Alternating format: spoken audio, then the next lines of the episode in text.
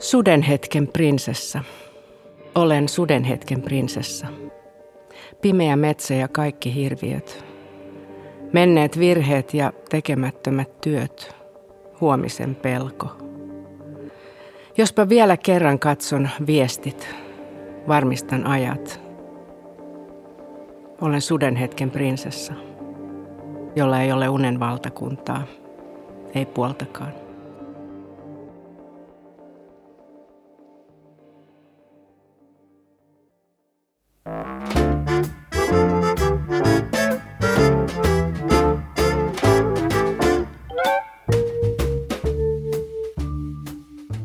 Tämä on Kustannus Oy Duodeckimin julkaisema Mieletöntä Anja Snellman podcast ja minä olen kirjailija ja terapeutti Anja Snellman, joka tykkää puhua unista, mutta myös nukkumisesta. Ja tällä kertaa me tosiaan puhutaan nimenomaan nukkumisesta ja unen taidoista. Tervetuloa sairaanhoitaja ja uniterapeutti Anna-Mari Aronen, joka on toinen teoksen Unen taidot, löydä uni ilman lääkkeitä kirjoittajista. Miten sä, Anmari, nukuit viime yönä? Kiitos. Ihan kohtalaisen hyvin viime yö meni. Mikä on sulla kohtalaisen hyvä yöuni? No mun yöuni on varmaan määrällisesti se on semmoinen yli seitsemän tuntia, niin yleensä silloin mä pärjään ihan hyvin ja, ja tuntuu, että se uni virkistää. Okei. Jatketaan sitten vielä tuosta tituleerauksesta, että mitä uniterapeutti oikeastaan tarkoittaa? Moni ei varmaan tiedä. No uniterapeutti, se varmaan lähtee siitä, että mä oon ollut melkein 20 vuotta uniklinikoilla ja hoidan tietysti hyvin paljon unettomia potilaita ja sitten mä oon opiskellut myös kognitiivista psykoterapiaa, eli mulla on tämmöinen lyhytterapeutin pätevyys. Eli monesti lähdetään sitten – unettomien kanssa tämmöiseen lyhytterapiaan, joka saattaa olla sitten semmoinen 10-20 kertaa, että mennään vähän syvemmälle, että teen hyvin paljon, teen niinku ihan yksilöt niinku käyntejä, jossa on yleensä ihan muutama käynti. Sitten saattaa olla semmoista viiden käydin yksilö kertaa. Sitten meillä on hyvin paljon erilaisia uniryhmiä. Eli meillä on uniryhmää, on, on myös tämmöistä nopeata kahden kerran. Sitten meillä on uniryhmää kuuden kerran ja sitten oikeastaan tämä uniterapia on aina sitten vähän tämmöistä pidempää, mutta kuitenkin, että se menee vielä lyhytterapiana, että semmoista 10-20 kertaa. Toi alun runoni Sudenhetken prinsessa kertoo aika yleisestä semmoisesta aamuyön Sudenhetken heräilijästä. Minkälaiset unehäiriöt on yleisimpiä? No unettomuuden, se ehkä se kriteeri on, että on vaikeus nukahtaa tai on vaikeus pysyä siellä unessa ja, ja sitten se päiväaikainen väsymys, niin kyllä ne kaikki on, on niinku tyypillisiä.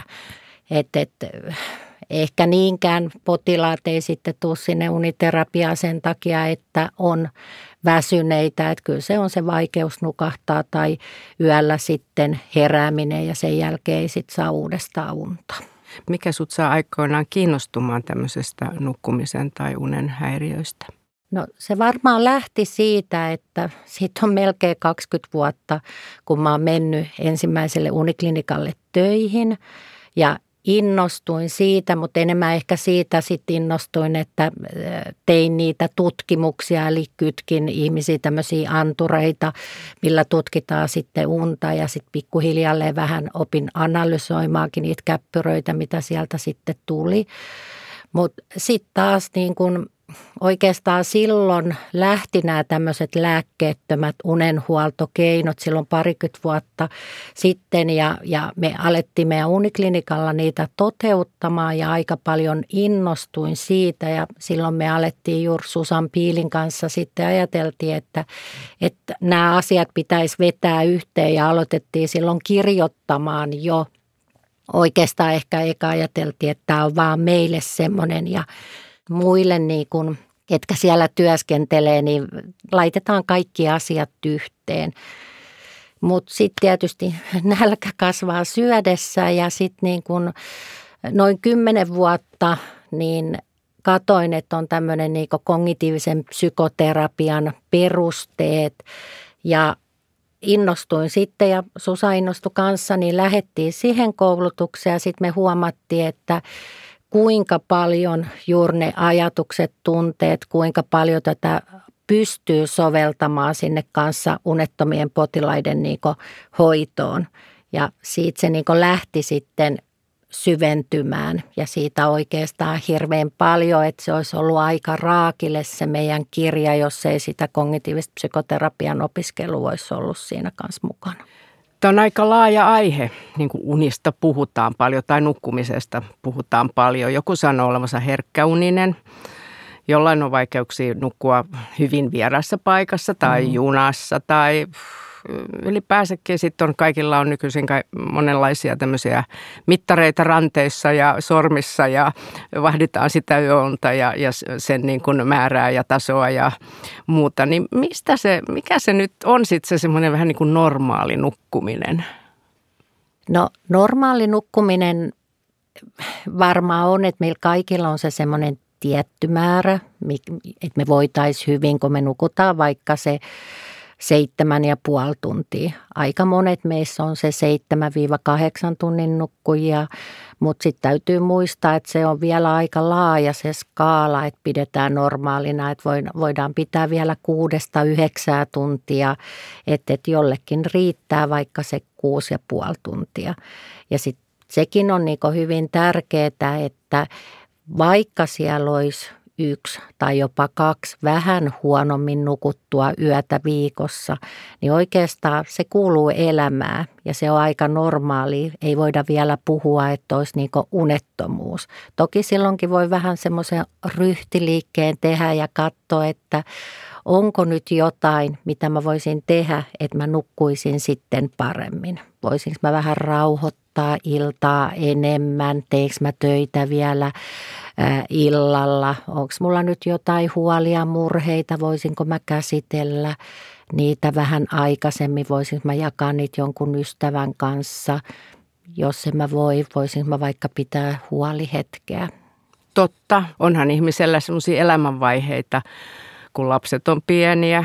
Mm. Tai sanotaanko nyt tässä korona-aikana voi tulla monenlaisia huolia ja haasteita ja on YTtä ja tietysti e, jos tulee eroja tai, tai kaikkea muuta mahdollista pulmallista, niin ne voi olla niin ohimeneviä univaikeuksia. Mutta milloin sä sanoisit, että on hyvä lähteä hakeutumaan hoitoon? No kyllä se, että jos se on sitten, että se on ihan hirveän pitkä aika, että, että, että jos niin nukkuu vaikka semmoisen 5-6 tuntia, niin silloinhan pärjää. Mutta jos on vaikka semmoisia öitä, ettei nuku sitten ollenkaan ja se tilanne ei paranne sitten seuraavina öinä, tai sitten jos se on ihan, että aina nukkuu vaan vaikka sen 5-6 tuntia viikossa, eli oikeastaan yli kolmena yönä viikossa, jos alkaa olemaan huonoa unta ja sitten se myös vaikuttaa siihen päiväaikaiseen toimintaan, että et huomaa, että mieliala laskee, keskittyminen kärsii ja se kestää yli pari viikkoa, niin sitten voi vähän miettiä, että olisiko tässä nyt kuitenkin semmoinen, että kannattaisi käydä juttelemassa jonkun asiantuntijan kanssa. No tietysti sitten on vähän päinvastaistakin, että voihan se olla, että ne on aika myös semmoisia hyviä ja positiivisia elämänkäänteitä, jos on ihan umpirakastunut ja dopamiinit jyllää ja muutto tai uusi työpaikka, niin eikö niin, että sekin voi aiheuttaa susta ylivireystilaa? Kyllä, mutta silloin harvemmin ihmiset ei kärsi siitä tunnettomuudesta, kun on niin mukava valvoa. Kyllä, näinkin. Sitten on tietysti toi, mitä sä vähän...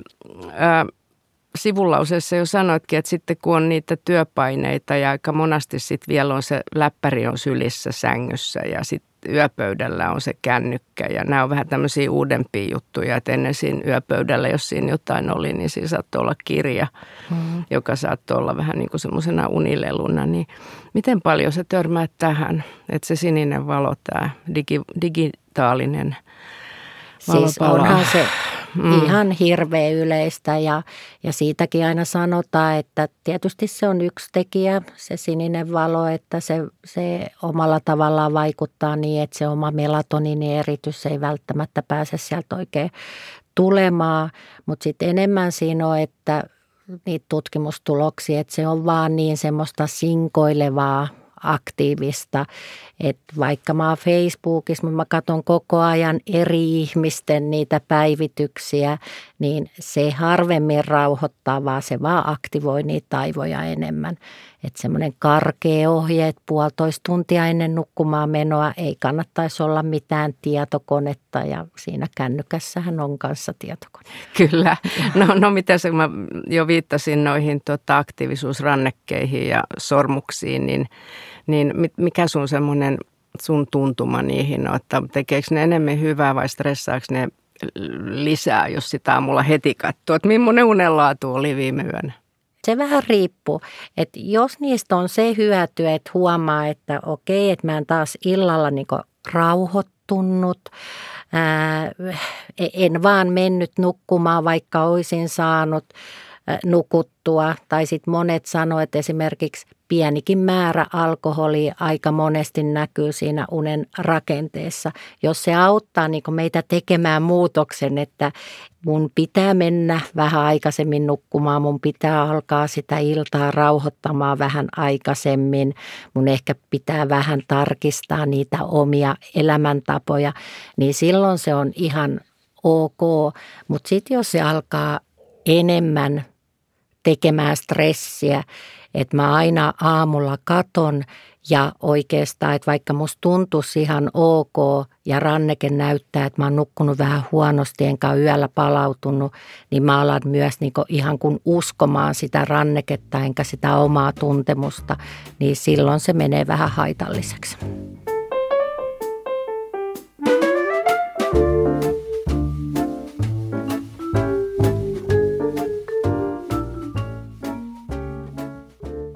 Tuossa kun mietittiin, että, missä, missä kohtaa hyvä sitten lähteä hoitoon ja sitten tuommoisia ihan kotihuoltosysteemejä on ja sitten voi siihen terapiaankin mennä ja päästä, niin tietysti on vähän erilaisia syitä kuin stressi tai uupumus tai tietyt tunteet, elämänpulmat on, on kumppaneita, jotka kuorsaa niin, mm. ettei saa nukuttua. Tai sitten on ehkä semmoinenkin, tulee mieleen uniapnea ja jollain on levottomat jalat, niin millaisia reittejä sitten tämmöiset ihmiset voi, voi lähteä eteenpäin hakemaan niin kuin sitä unta takaisin? No, no jos se on ihan tämmöinen niin kuin, fyysinen vaiva, että on vaikka uniapnea tai on periodiset raajaliikehäiriö tai levottomat jalat, niin juuri nämä periodiset raajaliikehäiriöt tai uniapnea, niin sitä ei välttämättä kyllä itse tiedä. Ja, ja aina olisi tietysti hyvä, että, että jos on kokeillut näitä lääkkeettömiä keinoja, niistä ei ole apua, unettomuus jatkuu, niin sitten ehkä hakeutus jollekin lääkärille – ja ehkä kuitenkin sen, se paras asiantuntijuus on lääkäreillä, jolla on tämmöinen unilääketieteen erityispätevyys.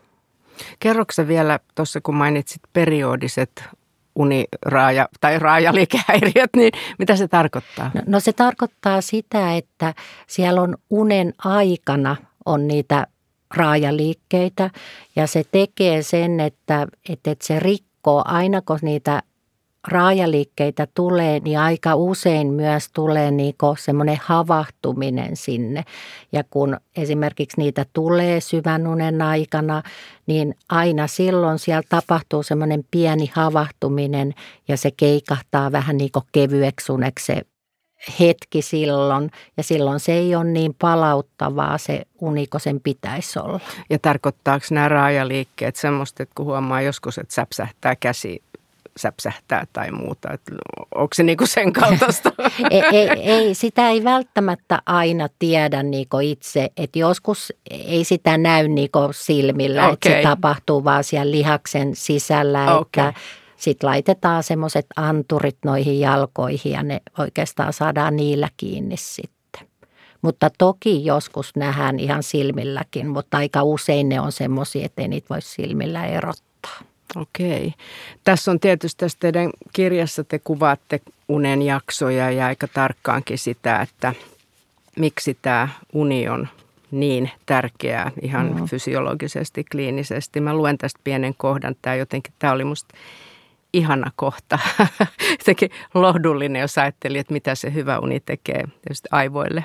Tässä lukee näin, että syvän unen aikana aivosolut kutistuvat ja niiden väleissä olevat raot suurentuvat siten, että aivoselkäydinneste pääsee huuhtomaan aivokudosta – Elimistön metabolian tuloksena päivän aikana syntyneet aineet huuhtoutuvat aivojen verisuonten kautta verenkiertoon ja lopulta maksaan, jossa ne hajoavat. Täällä jotenkin tällä tavalla kuvattuna se unen tärkeys, että siellä todella niin kuin huuhdotaan. Joo. huuhdotaan niin kuin puhtaiksi siksi juuri se uni on niin tärkeä. Niin mihin kaikkiin asioihin se loppujen lopuksi meidän elämässä sitten vaikuttaa? kyllähän se vaikuttaa ihan kokonaisvaltaisesti ihan kaikkeen. Et, et, et, se on niihin meidän niin omalla tavallaan niihin kongitioihin vaikuttaa, meidän ajatteluun. Siellä pitäisi niin energiavarastot päässä niin täyttyä yön aikana, että me pystytään tekemään näitä toimintoja. Se on meidän vastustuskykyyn, se on meidän mielialaan sehän puhdistaa myös sitä, että kun me päivän aikaa koko ajan opitaan uusia asioita, mutta kaikkihan ei mahtu sinne meidän päähän. Eli omalla tavallaan se turha tietokin poistuu sieltä yön aikana. Mutta se, että kun unettomuutta niin kun tulee, niin eihän se heti, niin kun, sekin on semmoinen, että asiakkaat monesti pelkää tosi paljon, että kuinka paljon se unettomuus vaikuttaa siihen omaan terveyteen niin pelkästään unettomuus harvemmin jotain sairautta niin aiheuttaa, vaan kyllä siellä sit pitää olla se geneettinen perimä kanssa niin taustalla. Mutta lähes kaikki, vaikka ei olisi edes mitään niin unettomuussairautta, mutta on nukkunut jostain syystä vähän huonommin, niin kyllä se seuraava päivä yleensä se mieliala vähän laskee siitä se on se melkein ensimmäinen, että se tuntuu siinä omassa mielialassa. Tässä kirjanne tämmöisenä alaotsikkona on Löydä uni ilman lääkkeitä, niin – kun me ollaan ehkä vähän tämmöistä syyllistyvää kansaa, niin huomaatko itse, että sitten jos turvautuu nukahtamislääkkeisiin tai muunlaisiin unilääkkeisiin, niin tunteeko ihmiset sitten tavallaan vähän syyllisyyttä siitä, että tuleeko semmoinen tunne, että mun pitäisi jotenkin selvitä tästä nyt ilman lääkkeitä ja voiko siis ylipäänsä, mitä sä sanot, että semmoisesta pitkäkestoisesta tunnettomuuden kierteestä, niin onko mahdollista päästä ilman farmakaa? On. Ja tietysti kun itse olen tämmöisellä uniklinikalla työssä, niin aika usein ihmiset on niin useita vuosia kärsinyt jo siitä unettomuudesta ennen kuin he hakeutuu hoitoon. Ja silloin tietysti siellä on ne semmoiset omalla tavallaan ehkä ehdollistunut sekin ajatus, että se lääke on vain apu siihen unettomuuteen. Ja mitä enemmän sitä on käyttänyt, niin sitä enemmän se, se uskomus on myös vahvistunut. Mutta ihan samalla lailla nämä lääkkeettömät keinot kyllä niin auttaa, mutta missään nimessä ei kannata niin kuin syyllistää itteensä siitä, että jos joutuu käyttämään lääkkeitä, että, että aina välillä tukilääke voi olla ihan ok. Se auttaa pahimman ohi, mutta tietysti ei ole tarkoitus, että niin ihminen joutuisi koko loppuikänsä käyttämään sitä unilääkettä, vaan että sitten pikkuhiljalleen nämä muut keinot alkaisi auttaa ja pääsisi sitten eroon niistä lääkkeistä.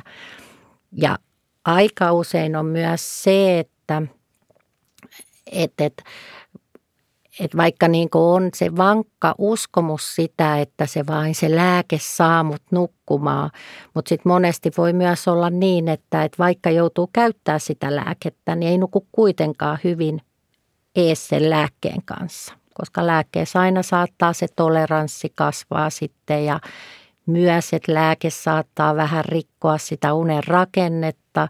Se alkaa sinne syvään uneen tekemään semmoista alfarytmiä, jolloin se uni vähän keikahtaako kevyeksi uneksi ja sitten sitä omalla tavallaan sitä palautumista ei olekaan. Se uni ei ole niin laadukasta kuin sen pitäisi olla.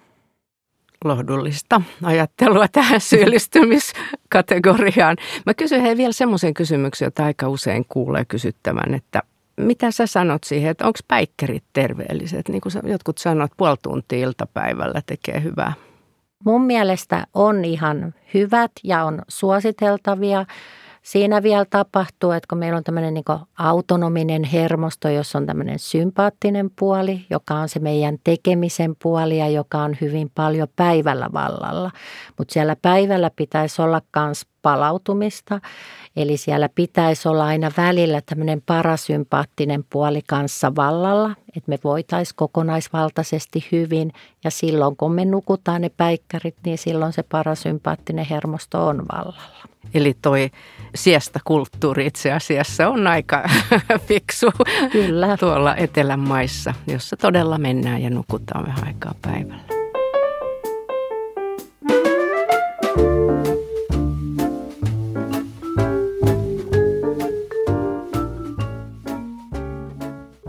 Joskus joku fiktio, oli se nyt sitten kirja tai elokuva tai, tai teatteriesitys, voi kertoa jostain aiheesta tavalla, joka ei aina ole tietokirjalle ihan mahdollista. Niin onko sulla joku fiktio, kirja, elokuva tai muu taideteos semmoinen?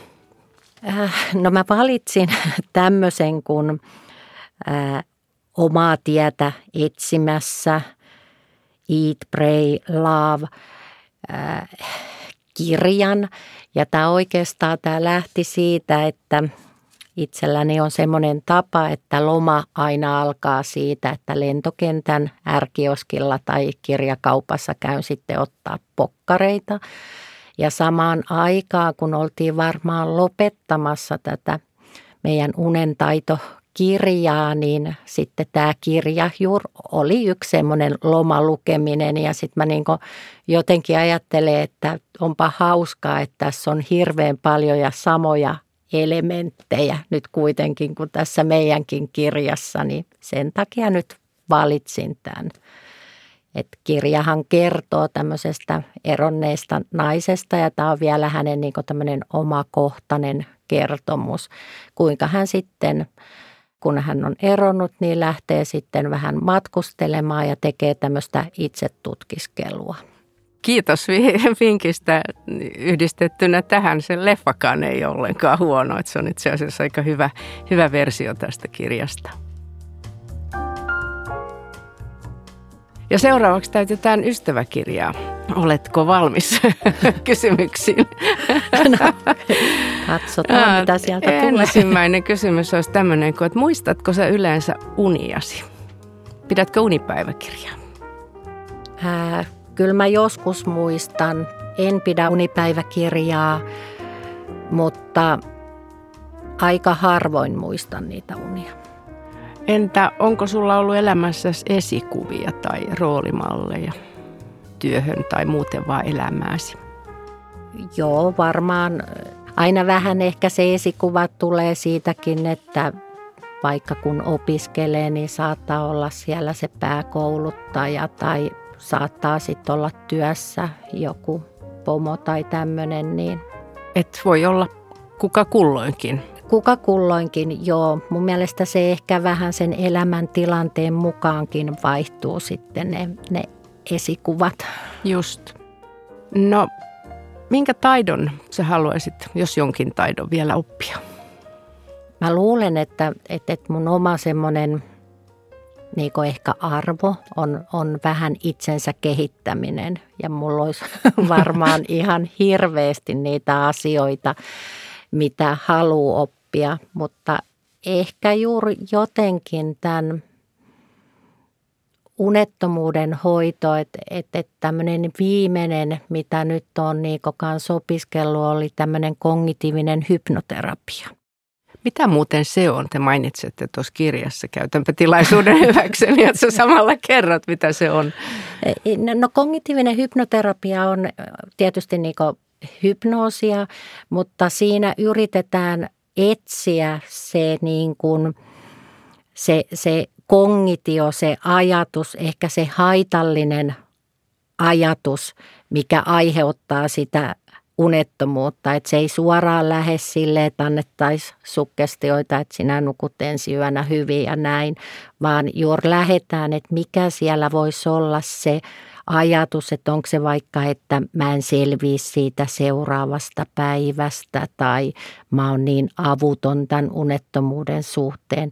Eli yritetään löytää se ydinuskomus siitä, mikä aiheuttaisi sitä unettomuutta ja siihen sitten annetaan niitä sukkestioita. Toki siihen hypnoosiin aina kuuluu, että, että pitää päästä semmoiseen syvärentoutuneeseen tilaan, että se olisi niin mahdollista, että se toimii.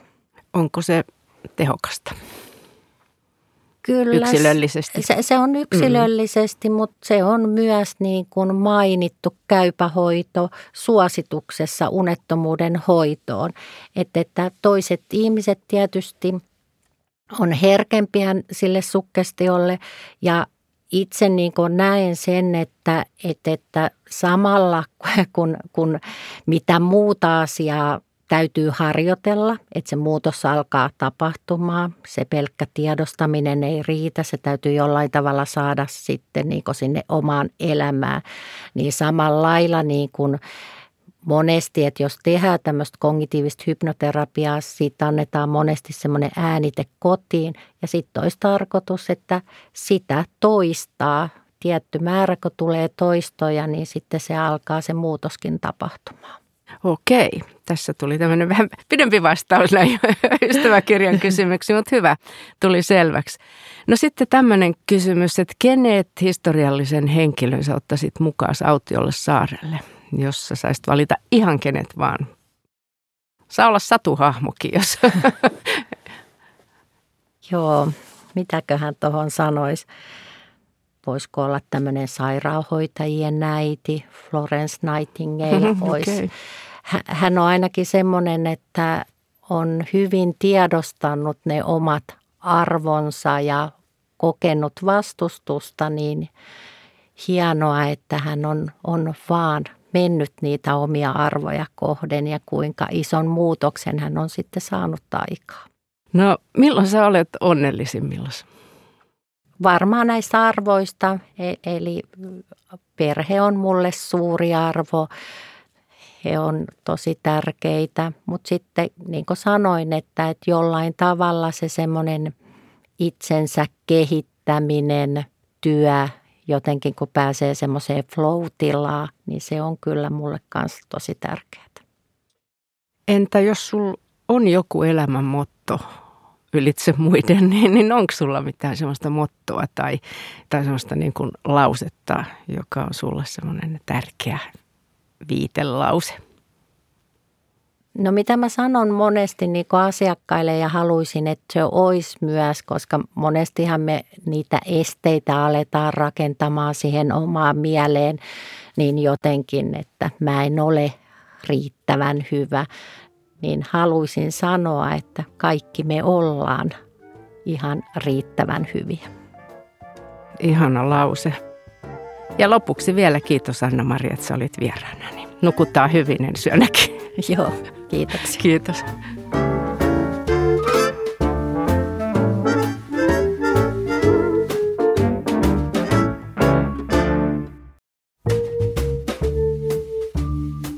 Tässä jaksossahan me ollaan käsitelty Anna-Mari Arrosen ja Susan Piilin kirjoittamaa teosta Unen taidot, löydä uni ilman lääkkeitä.